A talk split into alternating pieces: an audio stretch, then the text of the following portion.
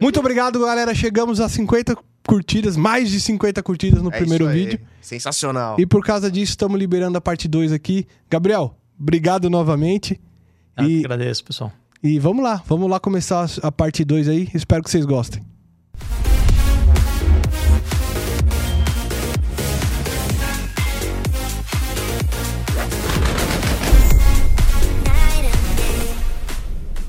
Fala galera, Enxurcast na área, começando aqui mais um episódio. Eu, Rafael Bruno. E o Rodrigo Arasaki, E hoje recebendo aqui meu primo. seu primo? Por que Ele não lembra que eu chamava ele de meu primo. Por quê? Gabriel Bruno. Ah, mas tem a ver ou não?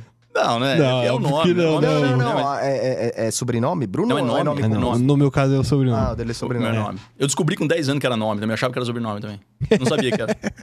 Obrigado, Gabriel. Obrigado aí Gabriel. por aceitar o convite. Vamos bater um papão aí. Eu que agradeço. Um prazer aí participar com vocês aqui. Valeu, Gabriel. E antes de começar aqui esse super bate-papo, puta saudade do Gabriel, cara. Trabalhamos junto lá na Suíça, era, era divertido pra caramba trocar, trocar figurinha. Vamos aos nossos patrocinadores. A Buoni é empresa líder em tecnologias para gerenciamento de riscos no transporte rodoviário de cargas. Com soluções inteligentes e completas, a Buoni transforma as operações logísticas, tornando-as mais seguras, tecnológicas, ágeis e eficientes. Conte com a Buoni Check, o serviço de cadastro e consulta de motorista e veículos. Check ID, sistema de reconhecimento facial. Buoni Sat, monitoramento de 24 horas. Buoni Tech, equipamentos de rastreamento e isca de cargas. Be Safe, a solução prática para a prevenção de acidentes. E o Buoni Log, solução para gerenciamento de frota e entregas mais eficientes. São 27 anos de experiência no mercado mitigando os riscos e protegendo as vidas nas estradas por meio da tecnologia. Buoni, tecnologia que aproxima. Valeu, siga o Buoni nas redes aí. Valeu. Boa. Se você é do ramo de seguro de transporte, certamente já ouviu falar da Moraes Veleda. Temos o prazer de tê-la como nosso patrocinador. Hoje, a MV é líder de mercado no gerenciamento de riscos e prevenção de perdas, sempre utilizando as melhores tecnologias sem deixar de lado a humanização no atendimento e execução de suas atividades.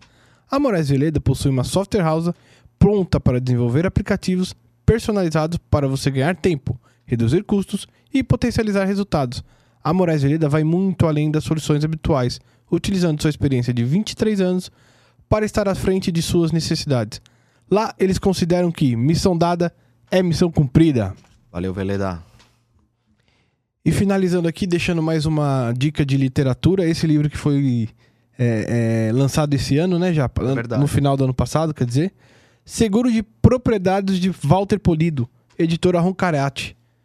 Aí, pessoal, acessem o site lá da editora Roncarate para ter acesso a esse livro, esse e outros livros lá.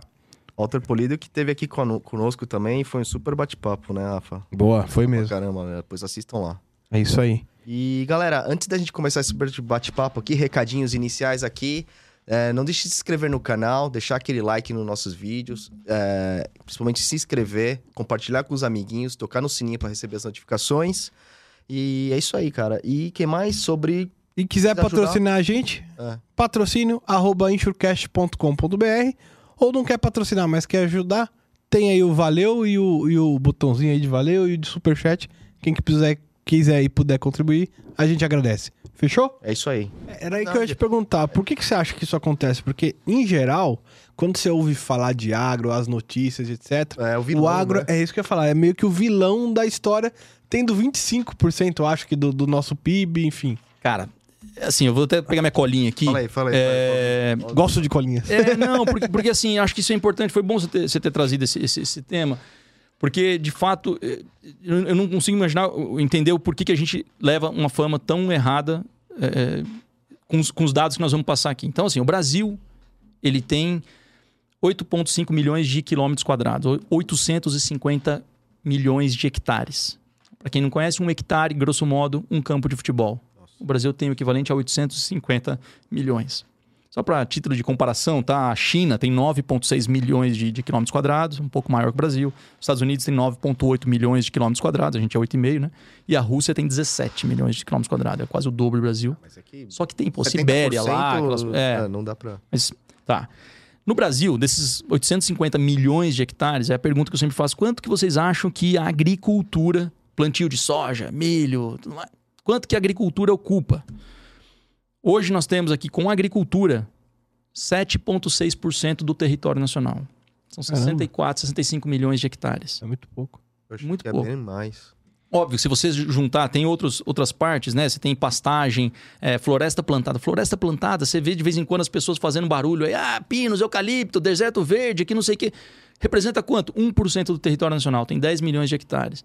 E é uma baboseira que falam sobre floresta plantada, porque, pô, um hectare plantado de, de eucalipto, ele evita desmatamento, ele evita. Você precisa de madeira para fazer Gera coisa- crédito de carbono, né? Ah, é assim, é, eu sou muito suspeito para falar da indústria de papel e celulose. Sou casado com uma engenheiro florestal, meu sogro é engenheiro florestal, trabalhei em empresa de papel e celulose, sou apaixonado pelo setor, porque é um setor que eu acho que faz muito pelo, pelo, pelo ambiente. Ele é autossustentável, não é? Não é? Você planta a- e, e É. colhe, depois faz, depois planta de novo, não é? Eu vejo papel, o pessoal falar, ah, pense duas vezes antes de imprimir para salvar o meio ambiente, para não derrubar a árvore. Quanta groselha que estão falando.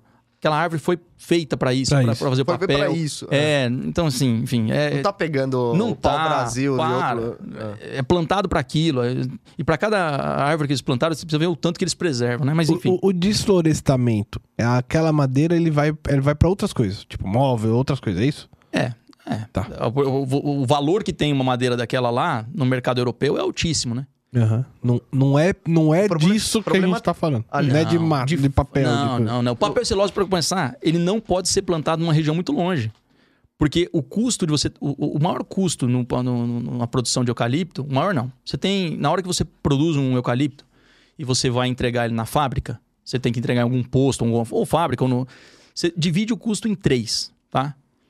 Um terço é o custo de produção, o outro terço é o custo de transporte, e o outro terço foi o custo é, é, do, do, do corte.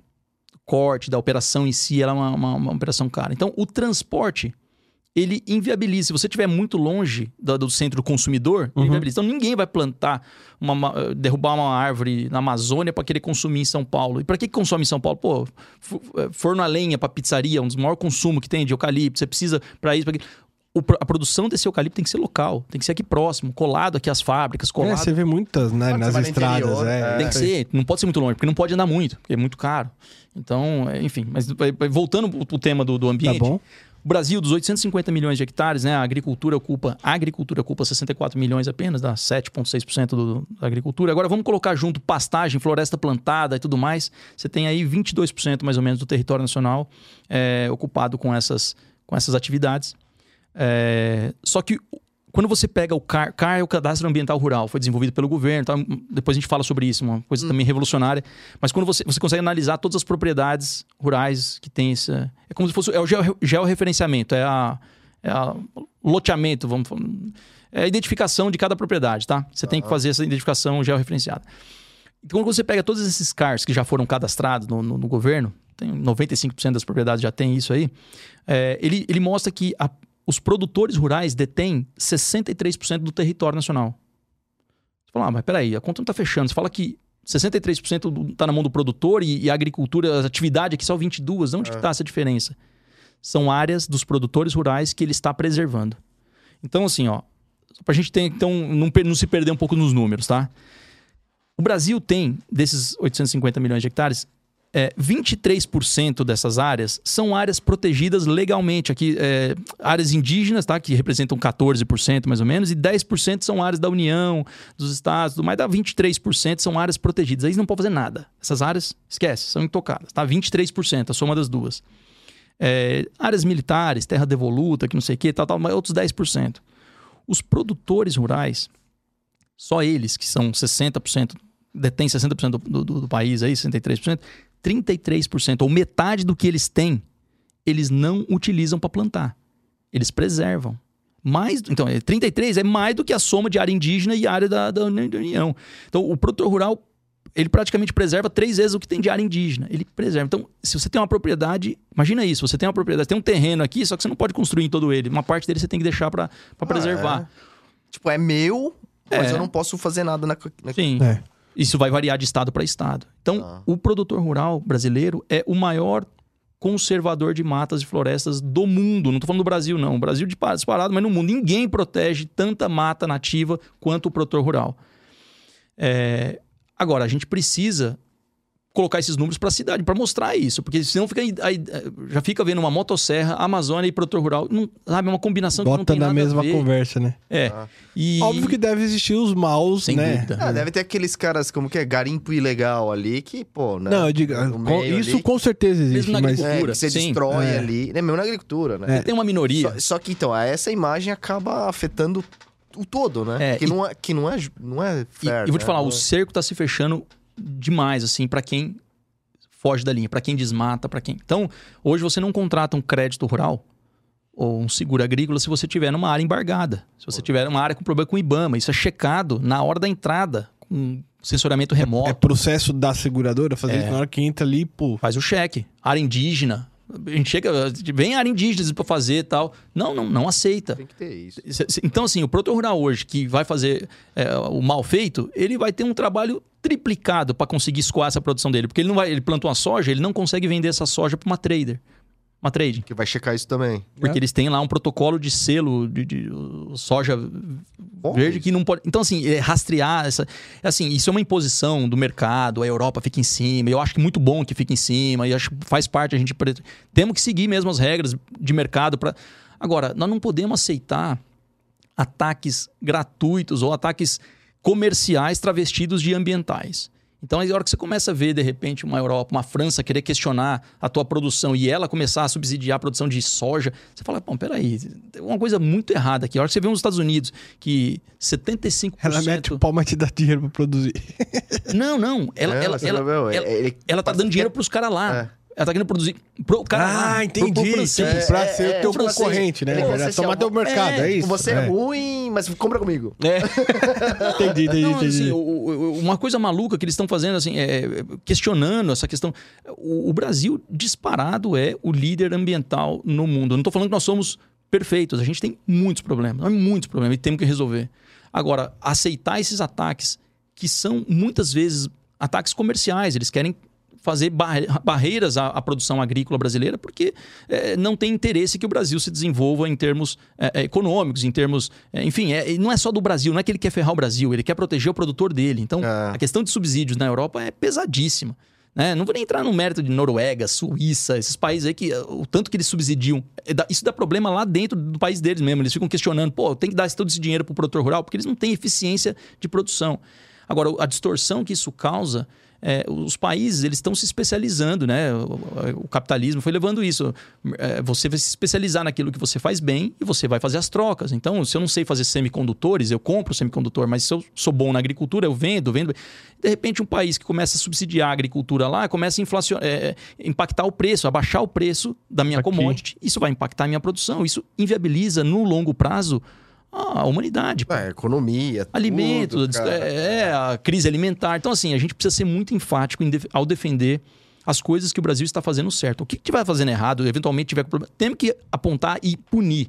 Agora, Pra gente não, para não pagar nem o pato, agora né? não pagar no pato, mas tudo, não é. podemos levar a culpa, assim, 100%, de né? forma É. alguma. De Numa forma minoria não pode ser o retrato da- de- do todo, né? Não dá, não dá. Porque se a gente for Saber querer pegar a o minoria de qualquer coisa, a gente sempre vai pegar É, né? é, é. é, problemas. Então, enfim. E, e deixa eu te perguntar, Gabriel. Que nem você falou, né? Existem os maus e, e esses maus não conseguem seguro, não conseguem financiamento, etc. As ferramentas hoje, elas são viáveis, são acessíveis para você consultar isso, são boas, são atualizadas? Como é que, como é que funciona? São fantásticas. Eu, eu brinco que cinco anos atrás eu fazia uma subscrição. É, se eu, há cinco anos atrás, visse o que a gente estava fazendo hoje, eu não acreditaria. É, é ontem. Quando a gente trabalhava junto, provavelmente, sei lá. Isso. Eu, e, Ah, é, eu já achava que já tinha um bom nível de tecnologia. Hoje, é, o nível de tecnologia aumentou demais. Então, assim, estamos falando de imagem de satélite. Tem disponível gratuitamente para resoluções assim de 10 metros, 10 por 10 metros, 20 por 20 metros, qualquer parte do mundo. Você tem isso gratuito, cara. Você consegue acessar, não precisa comprar isso de ninguém, é gratuito. Óbvio, tem as barreiras para acessar. Qual é a barreira? Conhecimento. Você tem que ter gente boa, você tem que ter gente que conheça, que faça programação, que entra nos. A gente tem. No Brasil, a gente tem, assim, estala os dedos, eu- eu consigo uma série de, de gente para fazer isso aqui facinho. Porque nós temos muita gente boa. Você vai no INPE ali, você pega aqueles caras saindo do estacionamento remoto de, de mestrado ali, com o professor Ieda lá, tal. pô, só fera, só nego fera. Então, assim, é, é, temos gente para acessar essas informações. A tecnologia evoluiu muito, é, gra gratuito. Que, é, óbvio que você tem que casar isso com o seu negócio e, e tirar o proveito disso. Eu, eu gosto de fazer um, um, uma comparação. Eu lembro eu, eu sempre fui meio metido a inovadorzinho assim e tal. Em 2005, 2004, acho que eu fui o primeiro a comprar um, um flash drive, né, um pendrive, lá na, na minha república ainda. Eu era estudante de graduação. E eu fui lá e comprei. Eu usava disquete, aquelas coisas. Eu fui lá e comprei um pendrive. Eu paguei 125 reais num pendrive de. Hoje em dia os caras dão de brinde na rua, né? Isso. E era um pendrive de 128 megas. Eu lembro que na época eu fiz a seguinte: falei, pô, é um real por mega. E aí eu fiz uma conta, falei, cara, mas um disquete e tal, custava, era 1.4 mega um disquete, custava 3 reais. Eu falei, ah, tá bem mais barato que um disquete, achei legal tal. Um real por mega. Tá. Em 2015, 16, sei lá, passado aí 10 anos, eu comprei um HD externo que tinha 1 terabyte. 1 terabyte, então, ela é. Ela é. Um milhão, né? Não. Um milhão de, de, megas. Se eu fosse manter a mesma proporção de preço, eu teria que ter pago um milhão de reais nesse. nesse... Exato. Eu paguei 50, 100 reais, 100, uma coisa assim. Paguei menos do que aquele. Né? É isso que a tecnologia fez é, em tudo, em todos os ramos, né? Então, para a agricultura, voltando à sua pergunta, a gente tem essas mesmas evoluções aqui acontecendo nos últimos 5, 10 anos. A Google foi fantástica, ela soltou um, uma, uma plataforma chamada Google Earth Engine, que te permite acessar todas essas informações. Antes era meio difícil, cada um, cada provedor de dados tinha uma forma de acessar, a NASA tinha um jeito, o outro tinha um outro. Então, a Google juntou todo mundo ali e fala, cara, entra aqui, pega aqui. Então a gente consegue hoje as informações. Hoje isso não é o diferencial. Assim, é essa, o, o, difícil é você saber o que fazer com essas informações. Uhum, uhum. E aí passa por você ter gente muito boa, gente treinada, gente que vai conciliar essa tecnologia com a agricultura. Porque tem muita gente que entende tecnologia, mas não entende nada de agricultura. E o cara, o contrário. E aí esses caras têm que se conversar. Uhum. É, então essa é a nossa maior dificuldade. Você conseguir pegar uma pessoa que entenda da agricultura, entenda dos problemas e tenha acesso a essas tecnologias e casar uma coisa com a outra e implementar isso numa solução para o segurado ter uma pólice de seguro com uma melhor cobertura. Caraca, caraca. Gabriel, deixa eu te perguntar, só voltando um pouco atrás da questão da, das plantações, assim, é, até para nossa área, assim, na, na, no mercado de seguros. Existe algum tipo de gerenciamento de risco para ter menos perda com uma chuva além do, além do, sei lá, do normal, por exemplo, sei lá, de repente, o que você falou, três dias, talvez, um dia dá pra ver, mas sei lá, de repente em, um, em três horas constrói uma uma barricada, de plástico ali, não existe isso? Não, aí não dá. Assim, o que a gente faz? A gente faz um acompanhamento da carteira, um monitoramento, para até você se programar em termos de pessoal. Então, por exemplo, você começou a ver que uma região está sofrendo com muita seca, você começa a alocar peritos, você começa a deixar de prontidão inspetor, os inspetores de campo para poder vistoriar caso tenha sinistro de fato. Então você se previne caso tenha mesmo, realize a abertura de sinistro, você consiga atender rápido. Agora, para evitar o dano, a gente não tem o que fazer. A agricultura fazer. é céu aberto, você tem que rezar mesmo para São Pedro. Uma vez vendida a pólice e plantada, você tem que estar tá correndo risco. Entendi. Aí eles não conseguem monitorar. E existem outros riscos também cobertos? Por exemplo, sei lá, uma, uma praga nova, não sei se isso existe, mas sei lá, deu uma praga que estragou toda aquela plantação ali, Covid não vai. de planta. é, tipo, né? É. Ele, ele normalmente é, é, um risco excluído em qualquer contrato, em, na maior parte dos contratos. Assim, há, é, pragas de doenças inexistentes, né, que chegar tal e afeta, não, não cobre. Então, o seguro agrícola cobre eventos climáticos. Tá. Agora, um bom ponto que você perguntou. Por exemplo, dois anos atrás, a gente, três anos, a gente teve aí uma, uma, uma nuvem, né? Eu sempre aprendi na escola Isso, que falava nuvem de gafanhoto é redundante, mas eu não sei, não consigo falar só nuvem, né? É, uma tem nuvem que... de gafanhoto estava vindo e, e, a minha visão é, o seguro agrícola deveria cobrir esse tipo de dano, porque é um, é um risco. Caracteriza incerto, o seguro né? incerto, não tem controle, não tem previsibilidade nenhuma. Tal. Diferente de uma, uma ferrugem da soja, que é uma doença uhum. muito comum na soja. Ela é uma doença que você sabe que já está presente, ela vai ocorrer se você tem métodos de controle preventivos já conhecidos, é, e se você não aplicar, ela vai atacar com uma maior severidade. Aí não, eu não, não, vejo sentido o seguro cobrir esse tipo de perda. Agora, o gafanhoto, ele vem, ataca, o produtor não tem o que fazer. Ele não tem como controlar. Ele não vai aplicar mais ou menos inseticida, aquilo vai controlar. Não tem. Então, eu acho nenhuma pólice cobre. Eu não conheço nenhuma seguradora que cobre, a minha, inclusive, Tá. também a gente não cobre, isso não, não é um risco coberto, mas é algo que hoje está numa zona cinzenta. no E afetou muito aquela. Não, é mais barulho do que de fato. Não teve, assim, pelo menos na- nas nossas apólices, na época, eu não lembro de ter tido nenhum caso.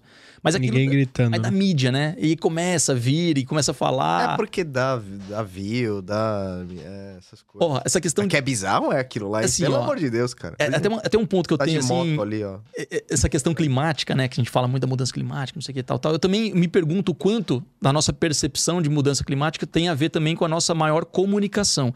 Por exemplo, Tá. 20 anos atrás, se você tivesse um problema de abortamento de vagem na soja, por qualquer razão, lá no interior do Paraná, ninguém ia ficar sabendo daquilo. Talvez ele, o dono da fazenda tal. Hoje, um agrônomo visita aquela propriedade, tem um abortamento, ele bate umas fotos. E aquilo é impressionante, ele já joga num grupo de WhatsApp, aquilo vai se proliferando. E aí você pega aquilo e fala: olha só, soja sendo abortada por causa de falta de luminosidade. E as pessoas que recebem isso aqui na Faria Lima têm uma noção de que acha que aquilo lá é o estado inteiro. Isso já começa um, um pânico exacerbado. Então, tudo que acontece hoje é exaltado de uma maneira muito mais rápida, pro bom ou pro ruim. Chuva de granizo, vira e mexe, todo começo de safra vai ter uma chuva de granizo no Goiás, começa a circular em grupo de WhatsApp, você acha que o Goiás inteiro tá sofrendo com aquilo. Eu acho que o gafanhoto foi mais ou menos aquilo também. Você tinha muita publicidade em cima, muito acontecendo, mas o impacto, de fato, depois daquilo é menor, não, é, não foi tão significativo. Eu não lembro de ter nenhum problema em apólice que, que veio por causa do gafanhoto, né? Mas enfim, acaba a gente tendo uma percepção de risco aumentada por causa da comunicação. Gabriel, você até comentou um pouquinho lá das diferenças de seguro, né? Pro, pro pequeno e pro grande produtor e tal. E aí, uma das perguntas que eu fiz pro Jairo, que é uma coisa que eu sempre que eu, eu assisto lá o Globo Rural ou alguma coisa voltada pro segmento que fale de, de, de- enfim, de seguro, é o produtor falando assim: ah, eu compro seguro, mas quando eu preciso eu não uso. É, o, o- o que, o que que você acha que gera esse sentimento neles, assim? O Jairo explicou um pouquinho a visão do segurado. E na sua visão de seguradora, Eu acho que tem ainda muita venda mal feita, muita falta de a falha de posicionamento de produto, né? Então, é, não dá para eu falar especificamente caso A ou B, mas o que a gente vê muitas vezes é uma venda de um produto que não necessariamente está adequado para a necessidade desse produtor. Vou dar alguns exemplos assim. A gente é, e aí isso passa por a maturidade do mercado, as seguradoras evoluírem a comunicação, os corretores ficarem cada vez melhores também nessa, nessa, nessa venda, como que foi feita essa venda, se foi feita por meio de um corretor ou foi uma outra forma, se o produtor optou pelo seguro ou se já veio embutido no financiamento dele, ele nem teve ciência. Acho que tem isso tudo pode influenciar. É, mas a gente assim, é, produto é, a gente tava falando do paramétrico agora. Aham. Pô, é bom ou ruim? Eu acho que ele pode ser maravilhoso, se bem empregado. Né? Naquelas situações, aquelas ressalvas, o risco de base, a modelagem tem que ser muito bem feita. Acho que é uma situação muito específica. Você pega um outro demanda que o mercado muitas vezes fala, inclusive acho que o Jairo comentou alguma coisa, é, sobre o produto por faixa.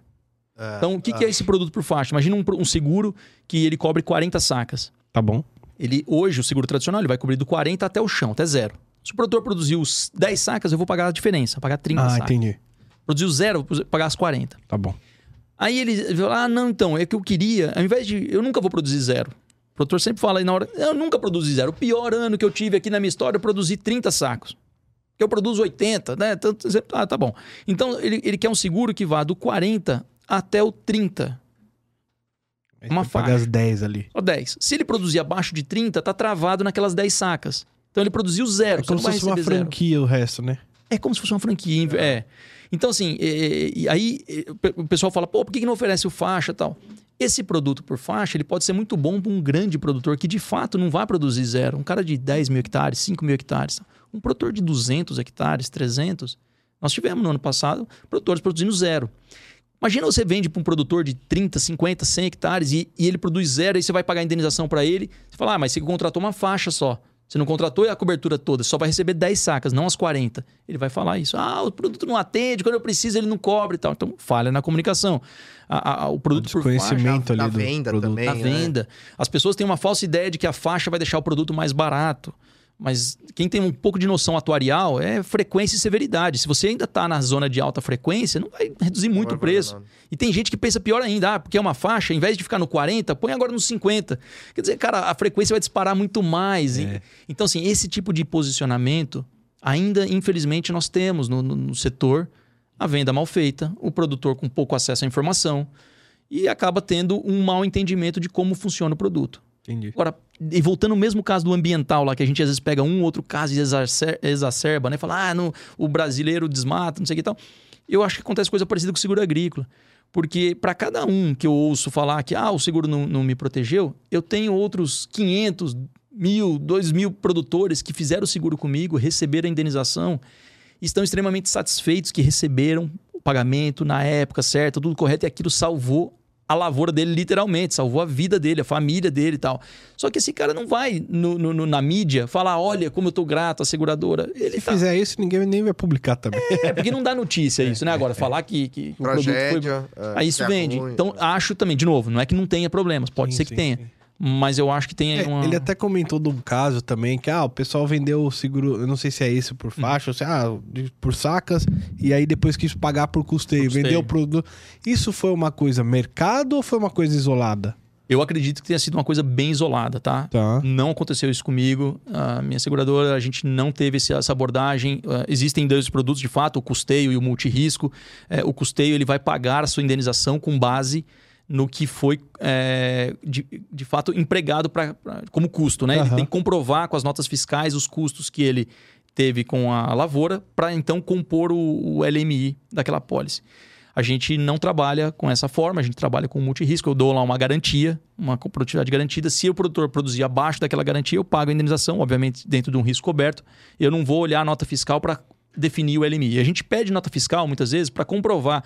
Quero Que ver se você produziu, né? comprou. Não, se você comprou a semente certificada. Ah, entendi. entendi. Isso eu faço. Ah, isso era uma boa pergunta, mas continue aí. É, porque o- a gente, o gancho, o seguro, o, seg- o papel do seguro não é só é, é, fazer a transferência do risco, mas eu acho que é também trabalhar como um indutor de tecnologia. Aham. Então, assim, pô. pô, um produtor que usa uma semente certificada, essa semente é mais cara, a semente tem um custo e tal, ela vai ter um potencial melhor. Um semente salva, que a gente chama, semente de um ano para o outro, ele salvou, ele armazenou aquilo ali, tem um, um potencial de germinação diferente, menor do que aquilo. Ai. Eu não, não aceito, eu quero, eu quero uma semente. Então eu peço nota fiscal porque eu quero. Cara, você comprou mesmo? Você, você colocou adubo mesmo? Você comprou isso? Eu peço, mas não para definir o valor de que eu vou pagar a indenização. É só para falar, garantir que ele Que o risco é cumpriu, cumpriu com o, o, o combinado. obrigatório, combinado. Mas eu vou pagar aquilo que está combinado. Eu acho que a grande diferença, o produto custeio, não quero falar mal aqui do produto custeio, não. Eu só acho o seguinte: como que foi vendido? Essa é a pergunta que tem que ser feita. Na hora da venda, foi explicado que seria pago com base nas notas fiscais? Se foi explicado, o que é combinado não, não sai caro. Entendi. Uhum. A grande dúvida que eu tenho é se na- no momento da venda foi colocado dessa forma e, e como que foi cobrado o prêmio de seguro também. O prêmio de seguro foi com base no custeio ou foi com base no informação? Então, acho que é, é isso que tem que ver na hora, de novo, cai na comunicação, né? Entendi. Nesse posicionamento. E, e você acha que a venda, ela. A gente tem corretores especialistas no agro. Geralmente quem trabalha no agro são os maiores. Como é que funciona? desenvolveu bastante. Tem corretores muito bons hoje. É, acho que o Jairo respondeu uma coisa assim, muito parecida com o que eu penso. Sul do Brasil, Paraná, Rio Grande do Sul, Mato Grosso do Sul até, você tem muitos bons corretores. Você vai subindo, você vai rareando ali. Vai rareando. Mato Piba, vocês falaram exemplo de balsas, né? Falaram bastante de balsas. Cara, a gente não tem, a gente não tem. Até quem estiver ouvindo, procura a gente, porque assim, é, pouquíssimos corretores nessas regiões, que são regiões pujantes, que estão crescendo, desenvolvendo. Existe uma série de desafios lá. O produtor muitas vezes reclama do- da- das- dos termos que as seguradoras oferecem para o produtor lá. E tem o descasamento, assim, as- eu acho que tem uma falta de conhecimento da seguradora aí no aspecto agronômico mesmo. A gente às vezes fica preso a um conceito, ah, aqui nessa região produz só 50 sacos. E o cara está produzindo 70, 80. Então, assim, você tem que ter ferramentas para mensurar essa produtividade. Se esse produtor é tão acima da média, você consegue pegar isso, você consegue mensurar, você consegue analisar. E, e- hoje e dá para fazer. Você consegue fazer uma análise Era de solo, você consegue ver uma análise de satélite. Você tem uma série de ferramentas que dá para te dar a confiança de que aquele produtor de fato produz.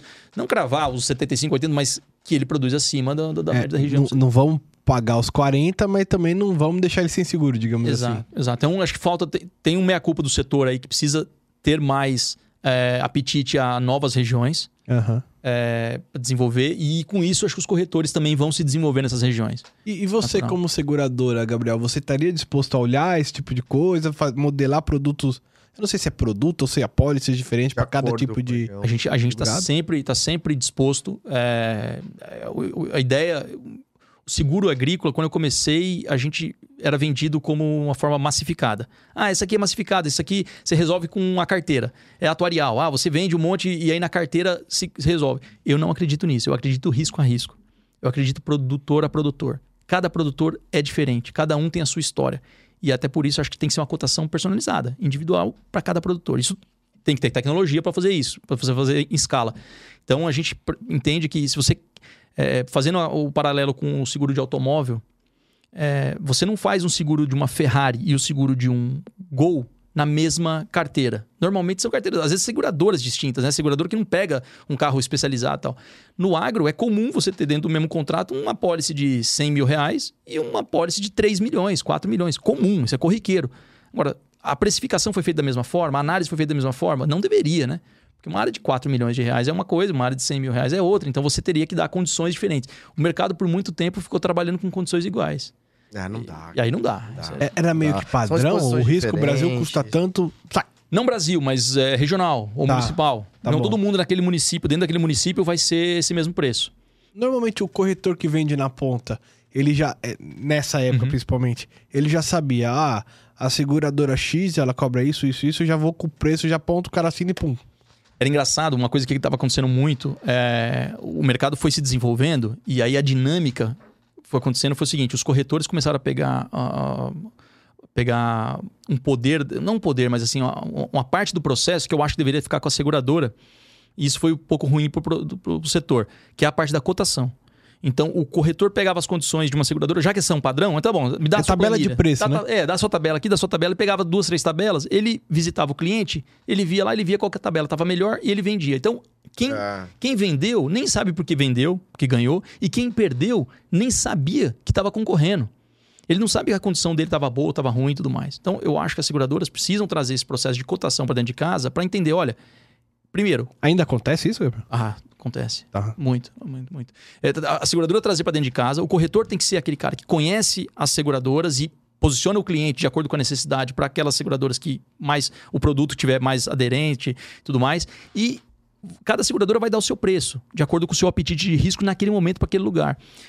Com isso, você que deu a cotação e perdeu, você tem a informação que você perdeu. Pô, eu sei que aquela condição não está aderente para esse produtor, você consegue eh, corrigir e tal. Até pouco tempo atrás, eu acho que até hoje ainda acontece em algumas casas, a seguradora está completamente às escuras com relação a isso. Ela só tem informação de que ela não vendeu naquele lugar. Entendi. Então, eu acho isso ruim para você. é, Você não, re- você não alimenta o sistema, não retroalimenta o sistema e você não melhora, não evolui. A forma como o setor tá, deveria caminhar, na minha visão, é cada vez mais para uma, uma oferta personalizada, individualizada, em tempo real, levando em consideração os atributos de cada produtor e que você todo mundo, que todo mundo consiga disputar num ambiente transparente Aham. né? Que as, as escolhas sejam feitas pelos melhores produtos e condições, não que tenha outras motivações na escolha. Ô, Gabriel, o... desculpa você. Não, vai lá, vai lá. O, o agro ele alimenta muitos outros setores da economia também, né? Entre eles, por exemplo, o transporte. Quando você falou da semente, por exemplo, é, teve um momento que a semente se roubava muito no transporte. Hoje nem tanto. E, e eu estive lá em Rondonópolis há uns dois, três meses atrás. Eu perguntei, meu, o que aconteceu aí que a semente de repente perdeu um pouco dessa atratividade ou pelo menos a, a frequência? Ele, cara, o que aconteceu foi o seguinte: muitos caras começaram a comprar essas sementes, as sementes não, não vingou, enfim, não sei como fala, não germinou, Uhum. e, e ele não tem por que reclamar. Como é que vai reclamar? E aí se casou com a história do seguro. Então, acaba fazendo um- uma ação que você toma aqui e acaba influenciando muitas vezes aqui. Total, eu acho que a função nossa como segurador é garantir que os melhores esforços foram aplicados naquele desenvolvimento da lavoura. Isso passa por ter nota fiscal da, da compra dos insumos, a gente não pode ser conivente com raça, assim, pirataria, com compra de insumo. É, por que, que existe roubo de insumo? Porque tem quem compre. Compra- É, exato. É isso. Então, assim, se eu, se eu começo a punir, se eu não aceito o cara que, que, que vem sem nota, esse cara vai cada vez ficar mais esnucado. Então, eu acho que a, a gente critica roubo de carga, mas tem um monte de gente que compra Eu roubo. o, a carga é o- roubada. A carga roubada. Vocês conhecem isso acho que até melhor do que eu. É, é, é. É, cara, eu acho que é parte nossa de botar o no- nossos limites e falar: ó, a gente precisa trabalhar com gente idônea, com gente séria. Porque trabalhando com gente séria já é difícil pra caramba. É. Sinistralidade lá em 170, 200%. 300%. Imagina ainda trazendo picareta pra dentro da carteira. É. Então a gente não quer, nós não queremos picareta, a gente não faz questão nenhuma de ter na carteira de forma alguma e montamos todo um sistema para detectar não só picareta, mas também às vezes não é só picareta, às vezes é um produtor bem intencionado, mas ruim de produção. Ele, ele, ele- é ruim de técnica. Eu também não quero. Tá. Eu quero um produtor que tenha uma condição de produção adequada e tal. Voltando só ao, ao aspecto de, de, tecnologia que a gente falou um pouco lá atrás, aqui entra um papel muito importante para os pequenos produtores, pequenos e médios produtores da, das cooperativas. As cooperativas trazem esse componente de qualidade, de treinamento. Tá? E, e, e, quando você pega um produtor de, vinculado a uma cooperativa, você percebe essa qualidade do produtor ah, é? muito boa. Cara. Você que pega, bacana. Olha, o Paraná é um exemplo para isso. Assim, os produtores ali. É, é, a agricultura ali desenvolveu muito em função de cooperativas. E o seguro é o lugar que mais se vende segura no Paraná. Eu acho que não é à toa, não é só por causa do clima, que o clima tem também exposição e tal, mas as cooperativas são os grandes parceiros ali das seguradoras porque a cooperativa, ela, muitas vezes, ela está financiando esse produtor rural e ela não quer correr esse risco e ela. E, e ela, ela tem ciência. Ela tem ciência e tal. E aí, quando você tem a cooperativa no meio, esse tipo de problema de roubo, de aqui e tal, tende a diminuir. Entendi. Porque ali tem um, o, o, quem da cooperativa está fazendo atendimento, ele, ele fez a venda do produto também. Então você tem toda uma cadeia de verificação, vamos falar assim, que vem dando qualidades melhores de risco é, para dentro de casa, né? Não que fora de cooperativa não seja não sejam bons produtores, não é isso. Tem regiões, como Mato Grosso, dificilmente você vai ter alguém de cooperativa. São produtores de outra outro estirpe, são produtores maiores, não precisa de uma cooperativa. Mas é, para dar viabilidade de escala, né, regiões como o sul do país, a cooperativa ela se mostra essencial. Em ambas as situações, grandes ou pequenos, o corretor de seguros faz um papel fundamental na educação. Mesmo na cooperativa, muitas vezes você não tem alguém que conheça seguro. O corretor é o cara que vai até lá e vai fazer esse treinamento, essa educação e tal. Então, assim, lá no sul a gente está bem de corretores. Legal. Centro-Oeste estamos desenvolvendo, lá para cima estamos desenvolvendo e, e, é o parceiro nosso comercial. Né? Eu, eu, fiz esse comentário aqui das cotações, até só fazer um, um, um disclaimer, né? A gente, de maneira alguma, quer tomar o lugar do corretor. Eu não tenho interesse em, em avançar o braço comercial.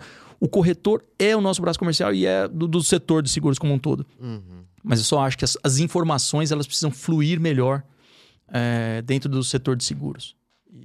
Vocês dão mas... treinamento para é. corretor? Alguma coisa? Desculpa, tô, tô atropelando, é, né? Foi mal. Não, não, mas é necessariamente. Você acha que não é papo da seguradora também? Das seguradoras Sim. chamar o corretor e passar esse conhecimento para eles, para eles disseminarem isso para os clientes? Sim, sem dúvida. Era isso é... que você ia falar, né? Não, é, é, papel, a gente faz, faz treinamento, faz tanto treinamento de vendas quanto treinamento técnico também para regular o sinistro. A gente nem falou nada de sinistro aqui, sinistro é, é acho que a parte mais importante de tudo que a gente está falando é o sinistro. Não adianta nada vender tudo e chegar no sinistro e não pagar, né? O sinistro é a parte mais sensível e aí é que a gente faz um treinamento não tanto para corretor, mas mais para os peritos, mas o corretor muitas vezes é, pode ser convidado para também entender como está acontecendo, para ele poder instruir o cliente a, a, como proceder, mas o perito de campo para você fazer o treinamento, isso é muito importante. Fazemos sim toda essa, essa Indica parte. um cara de sinistro para a gente chamar aí para ver a regulação de água, porque ó, a gente já trouxe o segurado, o Jairão, corretor, corretor, PV, segurador. agora a seguradora com o Gabriel. Vamos trazer um cara de sinistro. Vou te indicar a, a melhor de sinistro do Brasil, que é a Marina Saraiva. Boa, trabalha, boa. trabalha lá com a gente também e... e o sinistro é um mundo à parte, cara. O sinistro de agro, assim. Não tem muita. Tem. É, eu não queria falar isso porque eu não tô julgando nada, mas. Fraude, é. tem. Não, tem. Tem sim. A gente até. Como você vai um... saber se, se o cara não pegou um lança-chamas e queimou tudo aquilo lá? Normalmente a fraude não, não, não é tanto nesse sentido. Não, um dele... exemplo. É, não. o que, que a gente vê de tentativas é. de fraude, né? Você tem muitas vezes o, o, lá no campo uma tentativa de corromper o, o perito. Né? O produtor, pô, ajuda aqui, não sei o que ah. tal, não sei o que, isso pode acontecer bastante e tal. É, tentativas, às, às, vezes a contratação de uma área que não tinha potencial nenhuma para produção e aquilo. Então, assim, a gente, boa parte dessa fraude hoje a gente evita na entrada. Eu não quero o risco que não tenha potencial de produção e a gente faz isso com tecnologia, a gente não pega os, os riscos ruins. Então, na entrada, eu já separo muita coisa muita tranqueira já fica barrado na, na, na, nossa cotação. Mas uma vez que entra, tem muita área boa, e aí tem a tentativa de fraude, você tem que se cercar é, de tudo quanto é tecnologia disponível para. E, e, temos. Assim, a gente tem muita coisa. A gente não fala muito, porque, né, obviamente, são formas da gente pegar uhum. as validações, mas você tem formas de cruzar dados e, e sempre que tem situações estranhas, você consegue. É, não sempre, mas você consegue muitas vezes gerar a, a material para você contestar aquele resultado que está muito suspeito. É, mas assim, você tem muito treinamento com perito, com produtor. De novo, o produtor rural, em sua grande maioria, é honesto. Você tem aí uma meia dúzia é, que, que pode manchar a imagem e a gente tem que ficar em cima. É, tem um estudo aí da, da CNC que acabou de lançar sobre fraudes e os números são assustadores, o potencial de fraude que eles acham que pode ser. Eu bati o olho por cima, eu, não, eu até não quero falar, falou uma coisa de 15%, mas é um número que eu preciso checar esse estudo ainda a fundo de qualquer forma, que seja 5%. É, é, imaginar, que, né? imaginar que nesse ano pagamos 10 bilhões, quase 9 bilhões de indenização, é muita... mas 5% disso, 10% disso, é muita coisa. É. Então, a fraude no seguro agrícola é algo extremamente é, sensível. sério, sensível, que a gente tem que ficar em cima. E cabe. É, assim, a gente tem muitos aliados, né? Então, o próprio governo brasileiro é um aliado. A gente tem banco de dados de informação. Outro ponto aqui, tem muito orgulho do, do, do nosso setor. A gente tem informações disponíveis é, disponibilizados, pelo, pelo, disponibilizados pelo governo sobre o programa de subvenção rural que eu nunca vi em país no mundo da mesma granularidade. Nível da apólice do produtor rural, a gente consegue toda a informação, todo o histórico. Se alguém contratou um seguro agrícola desde o início do programa, em 2006, eu consigo saber quem, quanto essa pessoa pagou pelo seguro, quanto foi de cobertura, Caramba. quanto ela recebeu de indenização. E ali você Nossa. começa a pegar muita coisa estranha. E se tivesse por transporte? Nossa, se tivesse transporte, a gente tem uma estatística tão grande. Você, pra... é. você traz muita transparência. Você é, consegue pegar. Eu acho que esse é o ponto. A estatística, legal, mas a transparência, porque o tanto que a gente é enganado. O que a gente precisa é, de, é, é diminuir A assimetria cara. de informação. Diminuir isso. E, e, eu falo assim, em termos de agricultura, de dados aqui que a gente tem, a gente tem muito recurso para diminuir essa assimetria. Hoje que da hora. Quem não quer só que, que não vai usar isso tudo, né? Se você tiver um bom. E a galera usa? Tenho minhas dúvidas. Tá. Tenho minhas dúvidas, tá? É, eu, eu... eu é, pelos números ali, eu acho que ainda tem muita gente moscando ainda, muita gente trabalhando só com Excel. É... Ô, ô, Gabriel, e tem, tem estados promissores, assim, para que, que, com o avanço da tecnologia, de estudo de solo, uhum. que você falou, que que podem ser uns grandes celeres, porque assim, eu queria ligar um pouco o transporte, né? Porque assim, é, no nosso ramo de transporte, a agro é um pouco de vilão na sinistralidade. Patinho né? feio aí. É, é, porque assim, é um, o movimento é muito grande, é. vai e vem de veículos, caminhões. Toda a tecnologia que você falou que existe na plantação não existe não, no não caminhão. Existe no, é, exato, entendeu? E aí eu tava pensando assim, putz, mas se tivesse grandes plantações perto das áreas de escoamento, assim, tipo Porto, que evitaria viagens longas, sabe? Ou, na verdade, levar portos mais próximos. Ou, ou, né? é, portos mais próximos ou assim. Acho que Santos não dá para plantar tanto.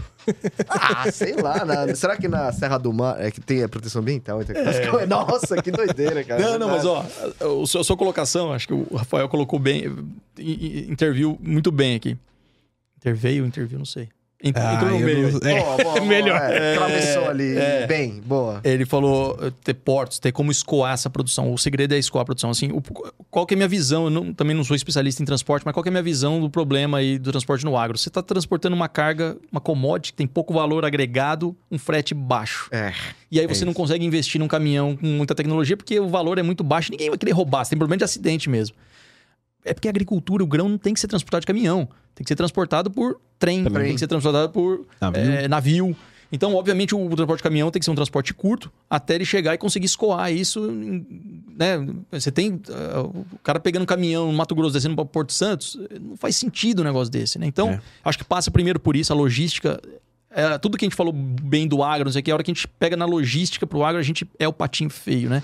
É. Perdemos muito feio em, em termos de, de comparação com os nossos concorrentes. É, e eu acho que passa por isso. A gente tem uma melhor malha de, de, de desenvolvimento logístico. Ah, não dá para mover a produção. A produção de grãos é uma produção que necessita larga escala. Para você ter baixo custo e competitividade internacional, você não pode plantar em regiões, áreas pequenas, tem que ser áreas grandes. E só vai ter áreas grandes, e é um custo viável, nas regiões mais, é, mais do interior, né? Mato Grosso, Mato Piba, Goiás, tudo mais, Tocantins. Você não vai conseguir plantar em São Paulo uma área tão extensa de soja competindo com cana-de-açúcar, competindo com outras culturas de valor muito maior, né? É, então tem essa dificuldade. Você... Você acha que hoje essa ausência de um, um plano logístico melhor, né? De infraestrutura logística melhor, é, atrapalha um pouco o desenvolvimento do agro? Um pouco não, né? É, que seja generoso. Muito, atrapalha muito a logística, porque como que isso atrapalha? o custo para o produtor. O é. produtor, então, que produziu lá em Balsas, o custo da soja dele vai diminuir, o custo vai aumentar em alguns reais por saca, porque o transporte ficou mais caro. Se ele conseguir colocar para colocar essa soja lá na China, concorrendo com o cara nos Estados Unidos, muito dessa eficiência toda que a gente foi construindo aqui na cadeia vai se perder, não a ponto de inviabilizar, mas hoje diminui a margem dele, Sim. porque ficou com problema de logística. Isso é, acho que é o pior problema hoje de produção agrícola é a logística. E, e um, um, aquela hora eu tava falando, né? Você tem muitos setores, inclusive o transporte, que depende do, do agro. Existem seguros para esses outros players? Vamos supor, se dá uma quebra de safra no agro, o cara que investiu em 100 caminhões não vai usar e etc e tal, que possa proteger essa galera que depende do agro, Gabriel? É, quando a gente desenvolveu o, o seguro climático, né? Lá no começo a gente chegou a fazer algumas cotações para players de logística nesse sentido. Pô, eu vou fazer, eu tenho rodovia, eu tenho ferrovia aqui, eu vou escoar e dependo muito da produção de grãos e quando não, quando tem uma quebra de safra, o meu volume cai. Uhum. Você, em teoria, você consegue fazer. É, você precisa só amarrar, mostrar que a, a, empresa de fato tem uma exposição àquela, àquele grão, àquela região, e se dá uma quebra de safra, aquilo tem um impacto no caixa dela. Ela consegue uhum. mostrar isso, acho que você consegue estruturar um negócio. Acho que a grande dificuldade é você conseguir modelar esse negócio. Tá bom, mas qual região que é? Porque não é tão simples quanto a originação de grãos. Se você é uma trading, está originando grão de uma região e quebrar, você sabe que você vai ter um problema. Se você é uma logística, você fala, ah, se aqui nessa região quebrar, mas pode ter a outra produzir e vir, então você tem uma dificuldade um pouco maior para fazer essa modelagem. Como que você vai definir os parâmetros desse seguro para, climático, paramétrico que seja, para disparar e pagar a indenização? Mas é possível. Você fazendo essa comprovação de que você tem exposição, que não é um derivativo, e que você tem os interesses nas regiões ali sendo afetados pelo clima, você poderia sim estruturar um. Hoje coisa. alguém vende isso, não? Eu não. Eu já vi algumas tentativas, eu não vi ninguém colocando em pé. Tá. Eu vi algumas tentativas de cotação, alguma coisa assim. É porque eu acho que para vender teria que ter uma busca grande, né? Ter, assim, ter players querendo comprar, né? É, não sei como é que tá. E a precificação também é um. É difícil, né? Será que é um produto caro?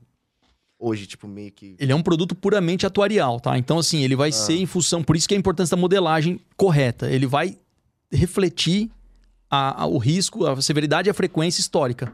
É, se é uma coisa que você está aqui tentando se proteger contra um evento que acontece ano sim, ano não, vai sair caríssimo. Ah. Se é um evento que acontece uma vez a cada 10 anos, 15 anos, e, e quando acontece aquilo te causa um problema muito grande, o seguro fica bem eficiente.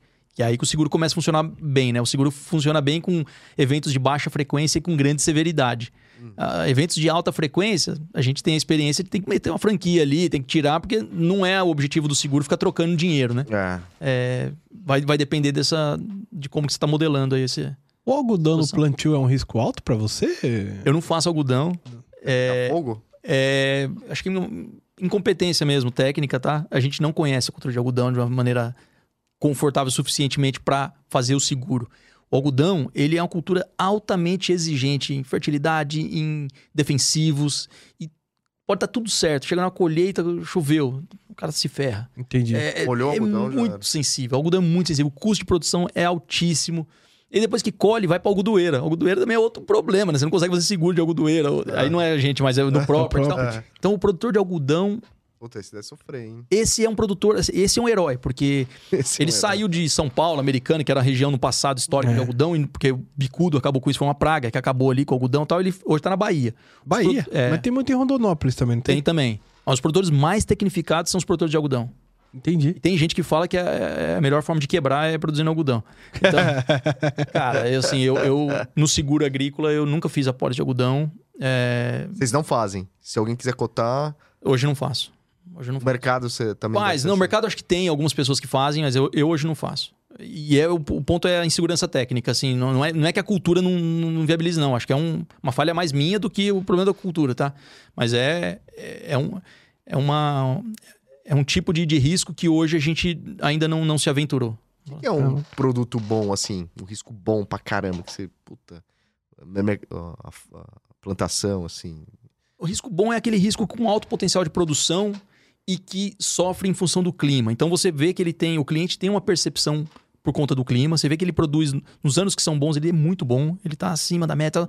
E no ano que vai mal, ele sofre com aquilo. Então ele está sensível a um seguro, porque aqui tem, tem regiões do Brasil que são muito estáveis em termos de clima. O próprio Mato Grosso é assim com a soja. O milho safrinha, a mesma área, ele tem muito medo do clima, porque dá muito problema. Mas na soja é muito estável. Ele não tem problema. Assim, tem várias regiões que o cara não contrata seguro de jeito nenhum. Uhum. Esse, você pode ir com o seguro melhor do mundo, você não vai vender um seguro para ele. Você não vai conseguir. O cara não tem praticamente preju. Ele não tem medo. Ele não tem. Ele tem. Prejuízo ele pode ter sim, mas não por causa do clima. Ele tem por causa de preço, por causa de outros fatores. Tá. Então, assim, um, risco bom pra gente é o risco, uma região onde exista de fato a percepção de risco, a gente consiga colocar o produto é, e- e- e a gente perceba que a variação de produção é em função do clima de fato, não é um produção, é um problema de gestão embutido. Entendi. Gabriel, até pra gente ir encaminhando pro encerramento, que a gente já dobrou o teu, o teu o que a gente tinha combinado aqui. No transporte é muito comum, assim, a gente. O transporte você paga por viagem, né? E aí quando. A o- né? Isso, é isso aí. Quando ele vai fazer a averbação, ele coloca lá valor da carga X, valor para efeito de seguro 2, 3, 4X. Porque a carga foi plantada. A, o discurso, né? Eu não sei se é bem isso. É isso que eu queria que você me explicasse se assim funciona mesmo. A carga foi. O, o, a- enfim, a cultura ali foi plantada X anos atrás, ou alguns meses atrás. Entre o plantio e o, o transporte, de fato, teve a variação do preço. Ok. E se rouba, para repor aquela mercadoria, tá muito mais caro do que quando ele vendeu, por exemplo.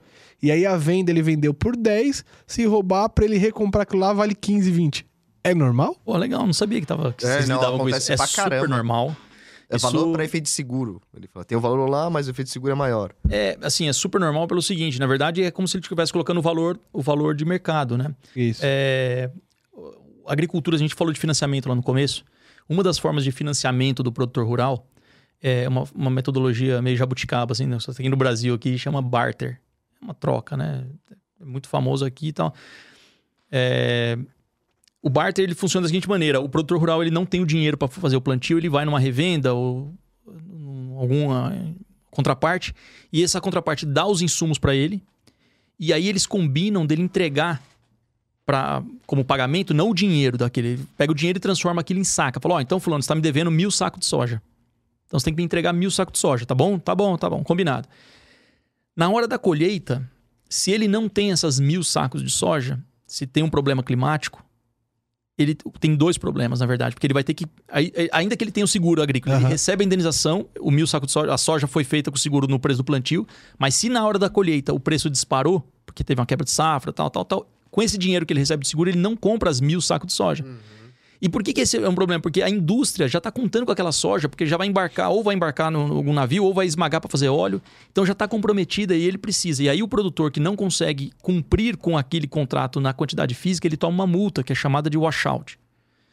Então é um grande problema isso também para o produtor agrícola. Então, estão colocando para você, não estão te enrolando, não. Isso é verdade, é um fato. Ah, bom. Eu desenvolvi um, eu desenvolvi um produto. Você perguntou de produto contra preço. E aí eu desenvolvi um produto um tempo atrás, estava em outra seguradora, chamava Receita Barter. Que a ideia era, na hora da colheita, eu vou avaliar o quanto que esse produtor produziu. Se ele produziu acima do esperado, tá beleza, vamos lá, não tem indenização nenhuma. Ele produziu abaixo do esperado, ele era produzir 50 sacas, ele produziu 30. Opa, tem uma indenização aqui. O gatilho é 40, vou ter que pagar 10 sacos. Mas eu vou pagar a que preço? Aí eu fazia uma correção no preço que estava no mercado em relação ao preço da apólice. Caramba. Porque se subiu, eu pagaria para ele poder repor e comprar e não tomar esse washout. Esse, esse, esse produto ainda não, não ganhou popularidade no mercado, ele ainda está engatinhando, acho que nem foi emitida nenhuma apólice. Depois eu saí dessa seguradora, a gente vai.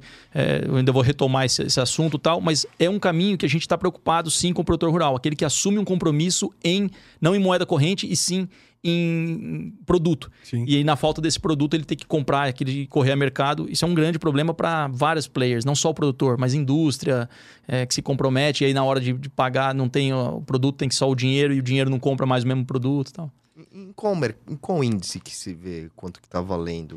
o- o- faz a comparativo do antes e depois, né? É, é, eu, quando, assim, para fins de seguro, você pode definir uma praça. Você tem hoje muitas praças fazendo cotação e tal, mas a, minha de referência não é bairrismo, não, mas é o CPEA, que é lá da Exal, que é o Centro de Economia Aplicada, de Pesquisa Boa. e Economia Aplicada, que é a referência para fazer o preço futuro da soja também na BMF e tudo mais. Então, acho que é o melhor centro para você pegar o preço e ter uma noção de, de custo aí.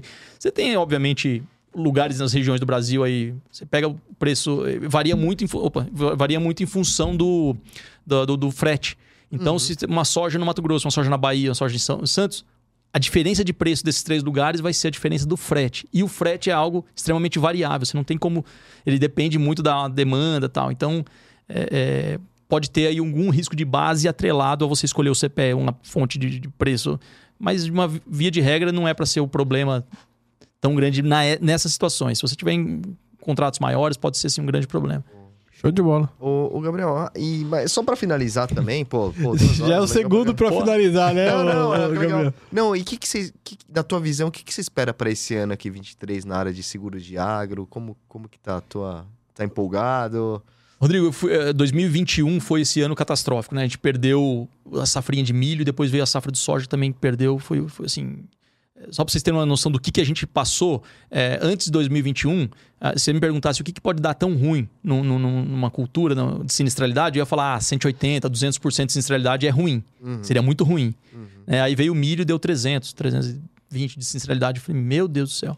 E aí veio a soja na sequência. A soja depois não é possível, duas vezes, né? A soja deu 400. É, No mesmo ano, duas culturas totalmente separadas foram é, uma coisa muito ruim. 2022 foi um ano de muito ajuste. Então a gente precisou é, ir nos mercados de resseguros e tentar para renovar a capacidade, mas o mercado enxugou, teve muita, é, chamou de flight quality, né? As, as resseguradoras saindo das seguradoras menos capacitadas, indo para as mais capacitadas. Graças a Deus a gente conseguiu eh, se colocar como uma opção com muita tecnologia e a gente conseguiu manter o nosso nível de produção como a gente esperava tudo mais. Para 23, eu espero ainda uma situação difícil de capacidade no mercado de resseguro. O mercado ainda está sofrendo com esses ajustes e tudo mais. Eh, no aspecto político, um ambiente muito assim de mudança, né, incerto. Você tá toda vez que você tem uma mudança de governo, A ou B, você tem uma incerteza ainda, está se formando o ministério, então você ainda não sabe como que vai ser as sinalizações, o programa de subvenção que é muito sensível para a gente, Sim. é algo que a gente está um pouco apreensivo para saber como é que vai ser mantido, e tudo mais. Mas de uma maneira geral, estou otimista, porque a gente está vindo agora para uma safra de soja que aparenta ser uma safra muito boa. Exceção aí o Rio Grande do Sul, que pode ter esse problema, mas parece ser muito boa. O plantio da soja foi feito num bom momento, então isso quer dizer que o milho safrinha vai entrar num bom momento também na maior parte das regiões. Algumas vão ter algum problema de atraso, pode ser que tenha. Mas se a se confirmar aí o que a gente está esperando, um plantio na época adequada, vem uma safrinha boa também.